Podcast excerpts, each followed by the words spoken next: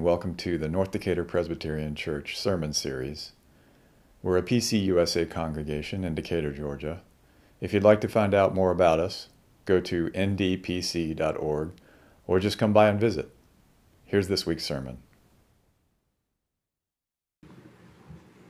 Let us pray. Holy One, our light and our salvation. Illuminate our lives in your word today. May we see clearly what you require of us. May we be moved and transformed through Christ our Lord. Amen. Our scripture lesson comes from Micah chapter 6, verses 1 through 8. And I'm going to read a translation that's a little different. It's from a scholar, um, Professor Dr. Wil Gafney. Hear ye what the just one says. All rise. Litigate before the mountains, and let the hills hear your voice. Hear ye, mountains, the litigation of the righteous one, and you, everlasting foundations of the earth. For the judge of all flesh has a lawsuit against God's people, and God will prosecute Israel personally. The next scene the Almighty God takes the stand. My people, what have I done to you? And how have I wearied you? Answer me. For I brought you up from the land of Egypt. I redeemed you from the house of slavery. And I sent before you Moses, Aaron, and Miriam. My people, please remember what King Balak of Moab plotted, what Balaam of Beor answered him also the righteous deeds of the faithful God from Shittim to Gilgal, that you may know them. And then things get really interesting. Israel takes the stand. With what shall I come before the incomparable and bow before God on high? Shall I come before God with burnt offerings, with year old calves? Well, will the eternal be pleased with thousands of rams? With 10,000 of rivers of oil, shall I give my firstborn for my transgression, the fruit of my body, for the sin of my soul? And then God is over it, and so Micah comes. God has told you, children of earth, what is good, and what does the Holy One require of you? To do justice, love faithfully, and to walk humbly with your God. This is the word of the Lord. So I'm a child of the 80s, and I loved all the children's church, church greatest hits. Uh, Father Abraham, Jesus loves me. I've got the joy, joy, joy, joy down in my heart. He's got the whole world in his hands. But my favorite is Ready for the Battle. Do y'all know that one? So I'm going to do something I never do for the comfort of others. I never sing, but y'all are going to get this song today. I got my feet shod with my preparation of peace, got the sword of the Spirit, my shield of faith, got my breastplate of righteousness, helmet of salvation. I put on my armor, I'm ready for the battle. Are you ready for the battle? Thank y'all. Now, that was my jam, okay? And if I'm honest, that was probably my enduring image of the Christian experience in my childhood. I, of course, knew all the love and peace scriptures, but love, I saw more than anything, was a weapon in the larger Christian battle. It was a strategy to win the war for the kingdom. We had to be ready for the battle. And we did sword drills at my church. I mean, why do we call them sword drills? They were finding scriptures on command, but we called them sword drills, and I was good. I was good. I always won the sword drill competitions. I knew that being ready for the battle meant memorizing the books of Bible in order. It meant knowing key scriptures by heart, knowing all the creeds. It meant knowing that I could be called on at any time to profess and justify my faith, and I was ready. And while I have never been a fighter, I ran away from fights, physical fights. I knew I could fight with the right language, the right scriptures, the right retorts, and I could win the battle for Christ. Because a disciple always has the right strategies. And in my mind, a disciple was a soldier. Now, I was a military brat, so that could have, account for some of my war lens. But a quick through our, look through our old hymnal tells us that I was not alone in my Christian warfare narrative. And I hate to tell you that. I know there are some seminary professors here, but seminary did little to dispel this. It shifted it a bit. It gave me much better frameworks, much better language and theories, but I, was, I knew not to sing the battle hymns and ready for the battle. But at its core, seminary encouraged war stories, battling, competition. And war stories are a common genre in our culture. I actually just heard on NPR that there is always a war drama in the running for Best Picture of the Oscars, pretty much always. This year is no exception. War stories emphasize bravery, valor, honor, survival, and victory. They are about having the right weapons, right instincts, right strategies, right relationships, and right decisions to bring about ultimate victory.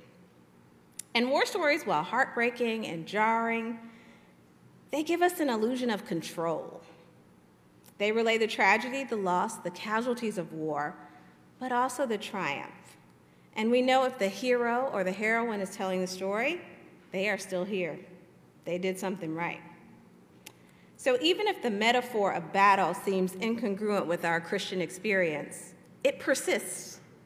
It gives us the illusion of control. We are soldiers who can do the right things, deploy the right weapons, and use the right strategy, and win on the battlefield for Christ. And if we're honest, we often forget about God in the process, very rarely looking to God for our marching orders. It was in my study this week of this scripture that I realized I was still situating this story in my own battle narrative. So, this scripture now has me thinking that in 2023, I need to resolve to focus on telling fewer war stories and more walk stories. When reading the scripture, as familiar as it is to some of us, it's helpful to remember that Micah is speaking to privileged political and religious leaders of Judah. This isn't an individual spiritual mandate, as we typically think of it. It's a reminder to a community of folks who love to think that they are in control, a crowd who thinks that they can right decision and right answer themselves out of any situation. Hey, new elders who get to right govern out of new every decision. And Micah does start out with a battle of sorts, a courtroom drama, law and order, SCU, spiritual crimes unit. Yahweh has indicted Israel for their lack of faithfulness, and when confronted, the leaders run down a passive aggressive defense, a type of, What do you want from me? list to God. And God doesn't even dignify it with a response. The district attorney, Micah, comes back in and delivers a prophetic and also exasperated response. God has told you, children of earth, what is good. And what does the Holy One require of you? To do justice, to love faithfully, and to walk humbly with your God. You can almost hear Micah saying, We've been through this a million times. You know what the right thing is to do, just do it. But in some ways, I get how it seems harder than that ridiculous list of burnt offerings and firstborn sacrifices listed in verse 6 through 7. Those are battle strategies, things they can control, things that they can provide, even though it will take strife and stress and even casualties, even loss, those things can be checked off a list. But to do justice, to love faithfully, and to walk humbly with your God, Whew. As David mentioned in the ordination of our elders, there's no script for that. So much of it is out of our control. So much of it involves faith and another more ter- term, surrender. Doing justice, loving faithfully, and walking humbly with our God is a process, a journey, a way of being. It's our story. And in that story, we have our what, our why, and our how. Doing justice is our what. Lori Leiter Bright writes Liberating justice appears again and again as the core of the Christian story in ways that are bold and ways that are subtle, always returning to the need to bridge the gap between the world as it is and the world to which God calls us. Doing justice is our direction, it is what we are called to do. It is our what. And then we have our why. In the text, the Hebrew word hesed is used. And I just heard scholar Paul Essa describe hesed as a cocktail of love, loyalty, and kindness. That's a cocktail I want. And I have come to see that Hesed is our fuel, our sustenance, our energy, our reason, our, our why. It's what takes us from the battlefield to the kingdom of God. It is what clarifies our call. Our activism cannot be sustained if the source of our fuel is anger, obligation, pain, or discontent. It may work for a while, these are all a great jump or a great spark, but to keep doing justice, we have to be fueled by Hesed. It's our rechargeable battery, our sustaining fire. Love, loyalty, kindness, mercy, and compassion have to be the why that fertilizes our work for our movement to grow. Our culture has become addicted to contempt and outrage, but that will not fuel us forward. We need a why that liberates and inspires and motivates. Hesed is our why, which leads us to walking humbly with God. That is our how. This is our daily action, our daily practice, our way of moving through the world. We can only sustain our movement for justice, fueled by love, when we walk humbly with God. While I was looking for another um, essay, I came across Alice Walker's definition of womanist again. And in one section, she writes traditionally capable, as in, Mama, I'm walking to Canada and I'm taking you and a bunch of other slaves with me. Mama's reply, it wouldn't be the first time. And with that, I was reminded of how our perfect walk story role model is Harriet Tubman, Tubman's biographer, Sarah Bradford, wrote Sudden deliverance never seemed to strike her as at all mysterious. Her prayer was the prayer of faith, and she expected an answer. When surprise was expressed at her courage or daring, or at her unexpected deliverance, she would always reply, Don't, I tell you, missus, it wasn't me, it was the Lord. She'd simply pray to God, I trust to you. I don't know where to go or what to do, but I expect you to lead me and he always did. Tubman also said of God's voice, sometimes it stings like a smack in the face. Other time it's soft like a dream, fly off as soon as you woke. Tubman seemed to think of hearing God as a practice, a skill that she could cultivate and do better and better. She said, seemed like I learned to see and hear God like some learn to read a book. I put all my attention to it. I act without question for I can even wonder if I ever heard it all, for I can understand what it means. And there are so many accounts of Harriet Tubman changing paths and plans at, a, at the last minute, deciding to ford a river versus going around it. And in that split second decision, saving people and leading enslaved people to freedom on the Underground Railroad. And she always attributed these decisions to God's voice. Walking with God takes humility because it takes relationship. When we walk with God and others, we don't control the pace all the time, we don't control the path. We have to watch, we have to listen, we have to communicate to make sure we are all going in the right direction together. When I got engaged to be married, the folks of Oakhurst Presbyterian threw me and Rajan an engagement party. And they asked all the attendees to bring an index card of a recipe or a piece of marital wisdom.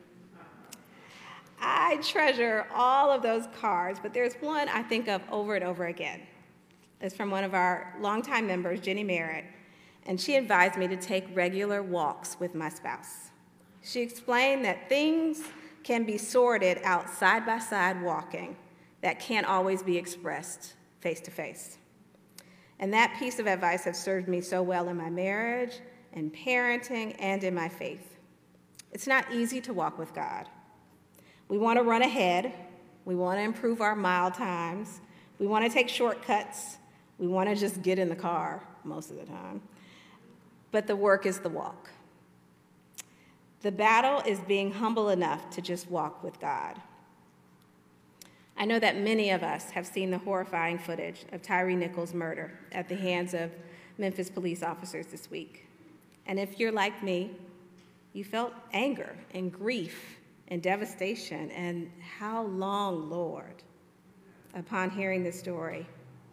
And it makes sense that our first instinct is battle. It was mine. But what is required of us doesn't change, it stays the same. Even with every horrible instance of violence, oppression, and injustice, we do justice. We choose love, and we walk humbly with our God. And we have the opportunity to compose new walk stories together. The way we practice walking with God, the windy path, it's most often unpaved, there are no mile markers, and the only compass is God's voice and the voices of our beloved and trusted community, letting us know we're moving in the right direction. So let us write our walk stories, even today. I know there is the vigil for Tyre Nichols in Decatur Square at 5 p.m., sponsored by the Beacon Hill Black Alliance for Human Rights, and that's one way that we begin walking our story. So may we all put down our weapons, take off our armor, and link arms together and move step by step in solidarity, prayer by prayer, choosing love, walking with our living God to bring about Christ's reign. Amen.